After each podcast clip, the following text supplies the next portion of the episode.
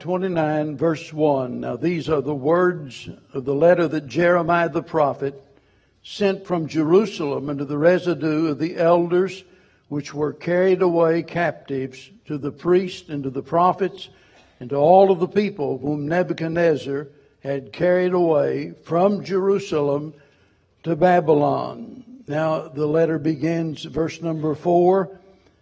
Thus saith the Lord of hosts, the God of Israel, unto all that are carried away captives, whom I have caused to be carried away from Jerusalem unto Babylon.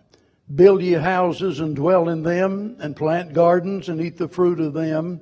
Take ye wives and beget sons and daughters, and take wives for your sons and give your daughters to husbands, that they may bear sons and daughters that ye may be increased there and not diminished. And seek the peace of the city whither I have caused you to be carried away captives, and pray unto the Lord for it. For in the peace thereof shall ye have peace. I've had a really tough time trying to decide on the title of this message. I thought about maybe education for exiles or blessed in Babylon, making the best out of a bad situation, because that's what this is all about. Home away from home, or, you know, comfortable captives. But I've, I'll tell you what I've decided on in just a minute. You know, when we think about life, there are so many things that we can't change and that we can't control. And we certainly wouldn't invite those things into our lives that we would rather not experience, and yet uh, God allows it. But while we can't control or change those things, we can choose how we respond to our circumstances, regardless of what they are. It's our choice how we're going to respond to them. And one bit of advice, and I'm going to use as the title of the message this morning, it's been handed down through the years. It simply says, bloom where you're planted. Bloom where you're planted. Now, I know that looks good on a Hallmark card, right? But it's not so easy whenever you feel helpless, when you feel like you're hopeless, that there's nowhere to turn and nothing you can do to change the situation. But that is exactly what we see in our text here this morning. Remember, the the Israelites are exiled in Babylon, and they're there because of their sin, of course. They had forsaken God. They've lost everything, and now they're living under the burden of bondage, and they feel hopeless. And, uh, you know, the natural tendency when things like that happen is for us to get angry. Well, you know, we'd like to say, no, you know, we accept that as a part of God's plan. But there are so many times that even though we wouldn't come out and say it, there's something inside of us that just feels like we're being shortchanged. And We deserve better than that. You know, God maybe made a mistake or God overlooked our uh, our goodness or, or our need. And so we get angry, we get bitter, we get depressed. But notice, God's telling them here to make the very best out of a bad situation. And it's obvious that he wants them to do more than just survive. He wanted them to thrive in this bad situation. Now remember, their situation is not permanent because they're there for a reason. They had forsaken God. They're there for a season. God had assigned that the nation would be there in captivity for 70 years. But somehow we don't remember that when we feel that we've been trapped, that we are being tormented in some great difficulty. We seem to forget about all of that and, and mark it down. Life can turn on a dime. Some of you may be here today and everything's just going, it's perfect. Everything's going right. Not a problem in the world. You got a good report from your doctor. You got a raise last week. Everybody likes you. Everything's going good. But life can turn on a dime and, and 24 hours from now, your world can be turned upside down. And what you do in a time like that is, is crucial because sometimes we make the mistake of reacting to those situations instead of responding. We ought to respond rather than react. Because when we react, you know, we, uh, well, we return, you know, evil for evil, bad for bad, instead of responding and doing what we should do. We ought to respond in a way that always puts God in the best possible light. And if we do what we should, God will do what He promised. I mean, that's something that we can cling to, that we can know of a certainty that He's not going to fail. And He had made certain promises to this nation that although they're going to be in captivity 70 years now, that eventually they would return. And so the, the best way to make things worse is to complain about how bad things are. If, if you want it to get worse, just complain about how it is. And I, I'm not talking about pretending that everything is well. That's, that's not reality. God doesn't expect us to go through life pretending that we don't have a, you know, a migraine headache or arthritis or pretending that we've got millions in the bank whenever we're flat broke. He doesn't want us to pretend, uh, but we mourn over our situation, but we ought not to ever murmur against God. I know that's easier said than done, right? It really is. Because a lot of times as we mourn, we begin to murmur like the children of Israel did even when God had delivered them from Egyptian bondage and they murmured about everything under the sun. Nobody could do anything right. Nobody, including God, just couldn't seem to satisfy them. And history is filled with examples of people who suffered patiently through the toughest times without any complaint and became great successes. When I first surrendered to preach, one of the one of the greatest discoveries I made and one of the greatest joys I had was reading the biographies and autobiographies of the great preachers in years gone by. And, and, and, you know, whether it's a missionary or a pastor or whatever. And, and I found that they all had, it seemed like a, a common thread, something that, that you saw in every story. And that was the fact that they all suffered greatly in some way or another. They went through hardships. You know, and we might think that, you know, the best way for us to prosper is to avoid all of those things when in reality it's those things that enable us to become what God wants us to be. Notice the Lord said, I sent you into captivity there. I put you in Babylon. So he's not telling them, don't you attribute that to me. We do attribute those things to God, but we never accuse Him of wrongdoing. And when we get bent out of shape because, you know, the situation that we're in and we start to complain, the problem is always the same. It's a matter of pride. That's the thing that causes us to feel like that we've been cheated. And, you know, it, it, it makes us think, well, we're justified in stating our case because we deserve better than this. So here are the children of Israel. They're in bondage. They're, uh, they're in Babylon, separated from family and friends. All of their hopes and dreams have been dashed to pieces. Keep in mind that some of them will never be able to go back home. Many of them, you know, that were born there will never go home. This is a permanent situation for them. So verse 1 tells us the circumstances, and that's what I've just stated to you, trying to describe their situation. But I want to remind you that it was all because of their sin that caused this 70 years of captivity. Now, your situation might be different. All suffering is not a result of the fact that we have sinned against God.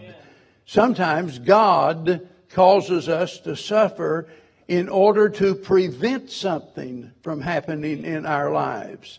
Sometimes God causes us to, to suffer in order to, in order to increase, you know, some aspect of our life, to make us what we need to be. So God has a lot of different reasons, but don't ever assume, oh well, it couldn't be because of my sin. Surely it wouldn't be that because, you know, I, I've really been good lately. No, we're all bad enough. We deserve whatever it is that comes our way. There's none of us that are worthy of God's grace. Not one person anywhere. So this is the situation they're in and human nature being what it is, I've got to believe that some of those folks just, well, they felt like they're being cheated. There's some of those folks that are not just mourning, they're murmuring against God. So in verses four through seven that I just read, we see the counsel. Remember, the counsel is coming by God through the letter from Jeremiah. Here is an education for these exiles on how to be blessed in Babylon. And, and what God said must have been shocking to them because He's telling them, look, I put you in that bad situation. I want you to make the best out of a bad situation. And He tells them, I want you to, I want you to build houses. Well, that's something you would do back home. I want you to plant a garden. Well, that's something you would do back home. I, I want you to marry and give in marriage. I, in other words, I want you to go on with your life just like you were back home. Live the best life that you possibly can. And, and by the way, he tells them it's for the welfare of Babylon. This is their enemy. And he's telling them, I want you to do this, you know, for their good. Note verse 7 is seek the peace of the city. Why? I don't know. I've, I've, there's some of the vestiges of my old nature that are still within me. I can watch a movie or, a, you know, a true story on the ID channel or something like that of some terrible injustice and boy, I, it'd be easy for me to revert back to being a vigilante because I, you know, I think, boy, justice got to be carried out and nobody else is going to do it. I, will take care of that business, you see. And so I've got to believe that some of these people felt that way and here comes God saying, no, no, no. Go ahead build your houses, plant your vineyards, harvest your crop, raise your family, seek peace for the good of the city. That, that's not what human nature wants to do, but that's what they needed to do, you see. It's probably the last thing, by the way, that the Babylonians expected. They probably thought that the Israelites were plotting for a, an uprising, uh, you know, in order to overthrow them. And you got to believe this would have made a great impression on those Babylonians. That wow, these people are becoming acclimated, you know, to the system here. They're fitting right in. They're not troublemakers. They're peacemakers. And that's got to make a great impression on them. That's exactly what God intended. That's the part of the reason for this whole situation. They had sinned against God, so God is sending them into captivity not only to teach them a lesson, but to teach the other Gentile nations that the God of Israel is the true and the living God. And if that's what it took to get the message there, God said, so be it. And He allowed His people to be put in that situation. 70 years of captivity. And they're going through it one way or another. Whatever it is that you're facing, you're going through it one way or another. And it's up to you to decide how you're going to go through it. Someone said years ago, said, wherever you are, be all there. That's really good advice. Whether you're in church, wherever you are, be all there. It's real easy to sit in a service like this and your mind is a thousand miles away, or you're already thinking about, you know, what you're going to have for lunch, or you're thinking about what you did yesterday. Wherever you are, be all there. And when you're in one of those situations, those hard places in life where it seems like everything is against you, be all there you have a life to live regardless of what the circumstances are. And even in the worst situation, we ought to be the very best that we can be. Why? Well, for, for one thing, it's a reflection on God that we represent. So this is the counsel that he's giving to them. Build your houses. Go on living just the way that you would if you was back home. But now notice what happens in verse 8 and 9. Here we see their caution. Verse number 8 says, For thus saith the Lord of hosts, the God of Israel, let not your prophets and your diviners that be in the midst of you deceive you, neither hearken to your dreams, which ye caused to be dream. For they prophesy falsely unto you in my name. I have not sent them, saith the Lord. Now here is a warning, and warnings are important. You know, we don't like to hear warnings, do we? I'd a whole lot rather hear music than warnings. But you know, if you're going down the highway and about to cross a railroad track, you don't need, you know, you don't need some music. You need a warning whenever a train's coming. Warnings are important. And one of the most important warnings that we ever receive is who we listen to. That is where we get our information. You see, when people are desperate, they tend to be deceived easily.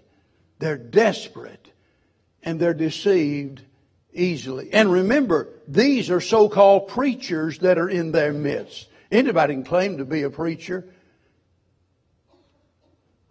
A lot of folks have been, you know, claiming to be a preacher for years, and yet God had nothing to do with it.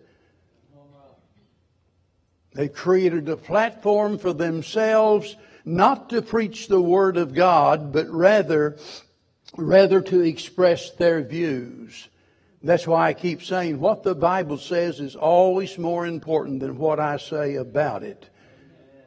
And so the Lord is warning them that there are going to be those that are, will try to mislead you. In fact, if you go back and read chapter 28, which we don't have time to do, there we read about a false prophet who claimed that within two years, the king and his people of Israel, that they would return from Babylon to Jerusalem. And in fact, they said, and even along with all of the gold that the Babylonians had. Wow, that was exactly what the people wanted to hear. No doubt some of them thought, well, enough of this Jeremiah fellow who's all doom and gloom and all he does is preach and cry. Enough of that. Let's go over and hear these guys. Because, I mean, they've got it all figured out. Two more years, we'll all be back in Jerusalem. And we'll have all of the gold of the Babylonians. The only problem with that, it was, it was a lie. It was a lie. It so irritates me when preachers take advantage of the desperation of people. You'd be amazed if you knew how many poor widows on a fixed income are taken advantage of by preachers that prey upon them and, and uh, you know, they, selling them the idea that, well, well, if you just send us a certain amount of money, and by the way, the more the better, because if you send enough, you can drive a, you know, you can drive a new Cadillac like I've got, or, you know, I used to, used to say that like it's really something. I'm still preaching like I did 50 years ago. Cadillac, nothing. They don't want a Cadillac. They want a Lamborghini or something nowadays. And they get it. And they say, they settle on the idea that if you, if you'll just do as I say, you can have what I've got. No, you can't. You do what they say, and you'll be fortunate if you're alive in a, in a year or so. They'll take absolutely everything that you've got. So here is this warning. Don't you dare listen to these people. You beware of who you listen to. There are times, you know, people are going through marital problems and all of a sudden it seems like they've got it resolved because they read a certain book by a certain famous somebody. Boy, I could call a bunch of names. And they said it was all right for me to dump my husband and go marry who I want to. They said it was all right because after all, he was a dirty, rotten bum. Of course, you know, they don't tell the other side of the story. Maybe the reason the guy took all he could take and he said, I'm out of here. That doesn't make him right, but it never makes us right. It never justifies us disobeying God because somebody else said that it's okay if you do that. No, it's not. I mean, we're either going to follow God or we're not. And if we follow God, most of the time we're not going to be following what somebody else says. If we can't depend on this blessed old book to guide us, we don't have anything to depend upon. So he gives them the counsel that they need in the situation that they're in. He cautions them, be careful who you listen to. But then we come to maybe what's the best part, beginning in verse 10, and that's the consolation. Verse 10 says, For thus saith the Lord. I'm so glad that God always has something to say about whatever we're going through. Thus saith the Lord, that after 70 years be accomplished at Babylon, I will visit you and perform my good word toward you in causing you to return to this place. For I know the thoughts that I think toward you, saith the Lord, thoughts of peace and not evil, to give you an expected end. Then shall ye call upon me, and ye shall go and pray unto me, and I will hearken unto you, and ye shall seek me and find me when ye shall search for me with all your heart. Oh, I, if I was physically able, I could preach from now till six o'clock tonight on those verses that I just read. Here we see that God has a purpose for our pain. God has, God has a plan for our predicament. God has a promise concerning our prospects. And, and here in verse 11 especially, this is where I want to keep my main focus here, and it's one of the most popular verses in all of the Bible, and I'm not even going to try to go through all of it, but but here is the promise, and keep in mind this is the promise that God's making to Israel. Uh, you know, we sing a little chorus, or I say we do. I'm sure that all of you have. If you've been in church very long, you know, if you were raised in church and a little child, every promise in the book is mine. Well, that really sounds good, but it's not true. Every promise in the book isn't yours. There are a lot of promises in the book that's given to specific people. It's not for everyone. And here is a promise that God is making to Israel. And keep in mind that, that 70 years meant that some of these people are going to spend every day of their life in Babylon. They, they'll be born there. They have no idea what it was like back in Jerusalem. They hear mom and dad and grandpa and grandma talking about how it used to be back home. It was so wonderful in Jerusalem. But they don't know anything about that. They were born in Babylon and they're going to spend all of their life there and they're going to die there. This promise of returning to Babylon was for the nation, not for the individuals. Now certainly if they lived long enough, some of them, you know, naturally that would happen. But this is a promise to the nation. So you can see how some of these people might have thought God God has forgotten us. God has forsaken us. Because they look at the situation and think, you know, I'll never get back there.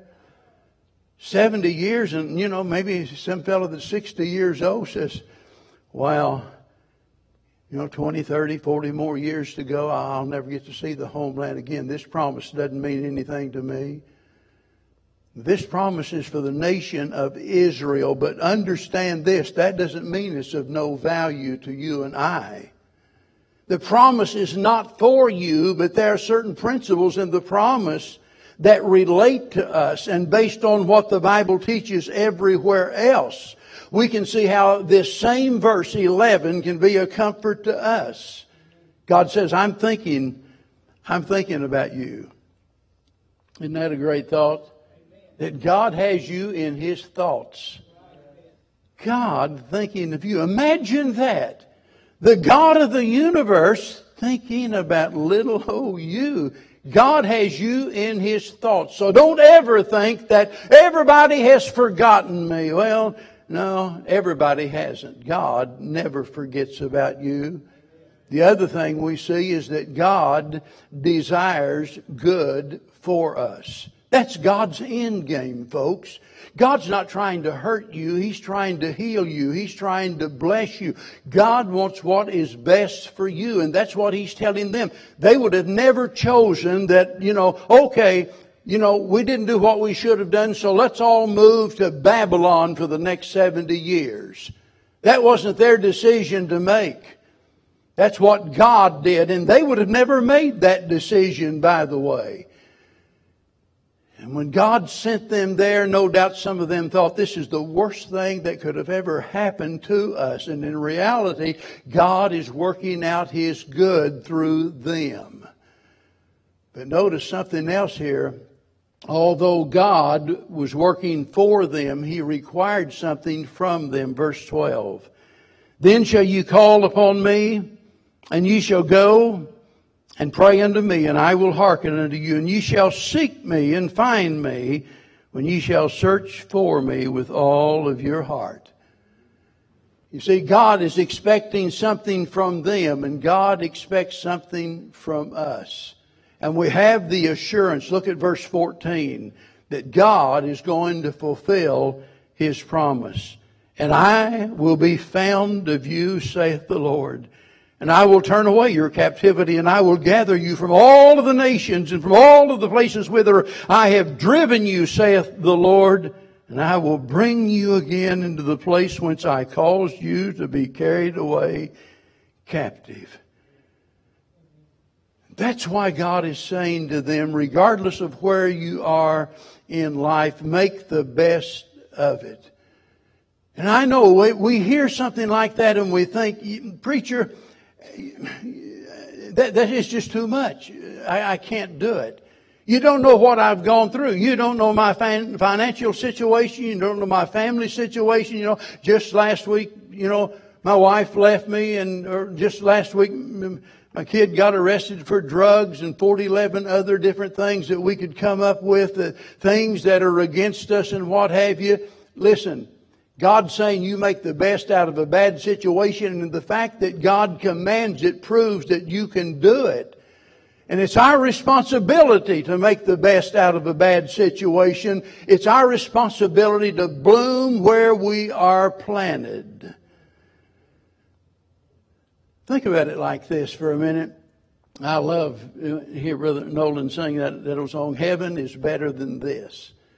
We'd all agree on that, right? And the Bible tells us to die is gain. Why? Well, because heaven is better than this. Heaven's a lot better than this. But we're not home yet. We're not home yet. Bev used to sing that song, We're not home yet, children. We're not. We've got a life to live, and there are hills and there are valleys. There are friends and there are foes. There are great difficulties and wonderful delights. Life is tough any way that you look at it. Heaven is better than this, but God has put us here. We're not home yet, but we ought to live as though we were. Let that sink in. I'm going to be through in just a matter of a minute or two. But I want that to really sink in. We're not home yet, but we're to live as though we were. How do I know that? Well, because Jesus said, whenever you pray, Matthew 6.10, you're to pray like this, Thy kingdom come, Thy will be done on earth, what? As it is in heaven. Every one of us, whatever situation that we're in, things we can't control, things that we can't change, we ought to bring a little bit of heaven into the situation. And he said, in the seeking the peace of the city, that is the Babylonians, you will find peace. We're all looking for satisfaction. Call it happiness, whatever you want, but we're all looking for satisfaction, and that comes from us making the best out of a bad situation. You know, God puts us our need of Him and become the kind of people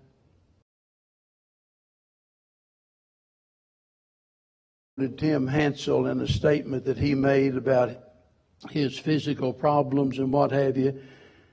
And he said, I prayed hundreds, if not thousands of times for the Lord to heal me. And he finally healed me of the need to be healed. I can't tell you how that struck me the first time that I read it. I thought, wow, that's, that's the way it ought to be. I'll never forget Brother Dennis Maxey sitting in my office and and uh, sharing with me that he had cancer. I was there in the hospital with him whenever the doctor came in and and uh, told him basically how it was going to be. But I'll never forget, we were sitting there discussing it and talking about the situation and the hopelessness of it. And he all of a sudden got that big smile that he was famous for and looked me straight in the eye and he said, But God is God and He's going to do whatever He wants to do. And he paused for a moment and said, with a smile, and that'll be all right. That'll be all right. That's blooming where you're planted. That's making the best out of a bad situation. It was Tim Hansel that I just quoted who also said if you have to move even 10 inches from where you are in order to be happy, you'll never be happy. You never will. Well, we think if I could just, if I could just get this and do that and so forth. No, no, no. If we can't bloom where God has planted us and bring a little bit of heaven to earth, we're never going to really be happy anywhere, regardless of what the situation is, because God, listen, and I'm done. God puts us in situations that are too much for us so that we can learn that no situation is too much for Him. That's exactly what God's doing in our life. That's why Paul said, For when I'm weak, then I'm strong. Well, when I'm weak, then I'm strong. And he could say that because it's whenever we are at our weakest that we realize our need of God and we're depending on Him instead of self. My challenge to you this morning bloom where you're planted. Make the best. You, you can't change the situation. You're going through it. One way or the other. And you can do it with bitterness and anger and resentment, or you can bloom where you're planted and make the best out of a bad situation. When you do that, you'll find what you've been looking for, and others will see it, just as the Babylonians saw it. And boy, what an impact it made on them. Read the book of Daniel. What an impact it made on them.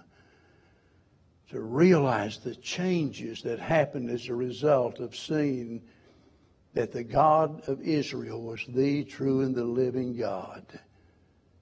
Let God use you to show others what a great God we serve. Let's all stand together. Father, Lord, we thank you that even though we can't understand your ways, that we know that we can trust your heart. We know, Lord, that even whenever you allow things to come into our life and you do things that we wouldn't invite and we go through difficulties that we, that we, well, we resent. And Lord, we're just so thankful that you are working in our lives, doing things that are beyond our understanding. And you're doing it for our our own good, and so that you might be glorified. And I pray this morning, Lord, there are folks here, no doubt, going through really difficult situations, things they don't want to talk about. They don't want to stand up and, and just pour out their heart as to all of their burdens and problems. They don't want to do that.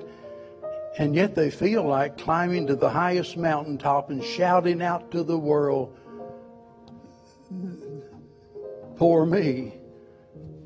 God, help us to remember that we don't deserve anything. Let us be satisfied then with everything and to serve you the best that we can, that there be no blot on our record showing that we not only mourned, but we also murmured. God, may it not be so. May we accept what you send and allow you to use it for our glory. If there's someone here this morning not saved, Lord, may this be the day they see their need of you in their life and they might trust Christ to save them here this morning in Jesus' name. Now, as we stand together and lift our voice in song, you come.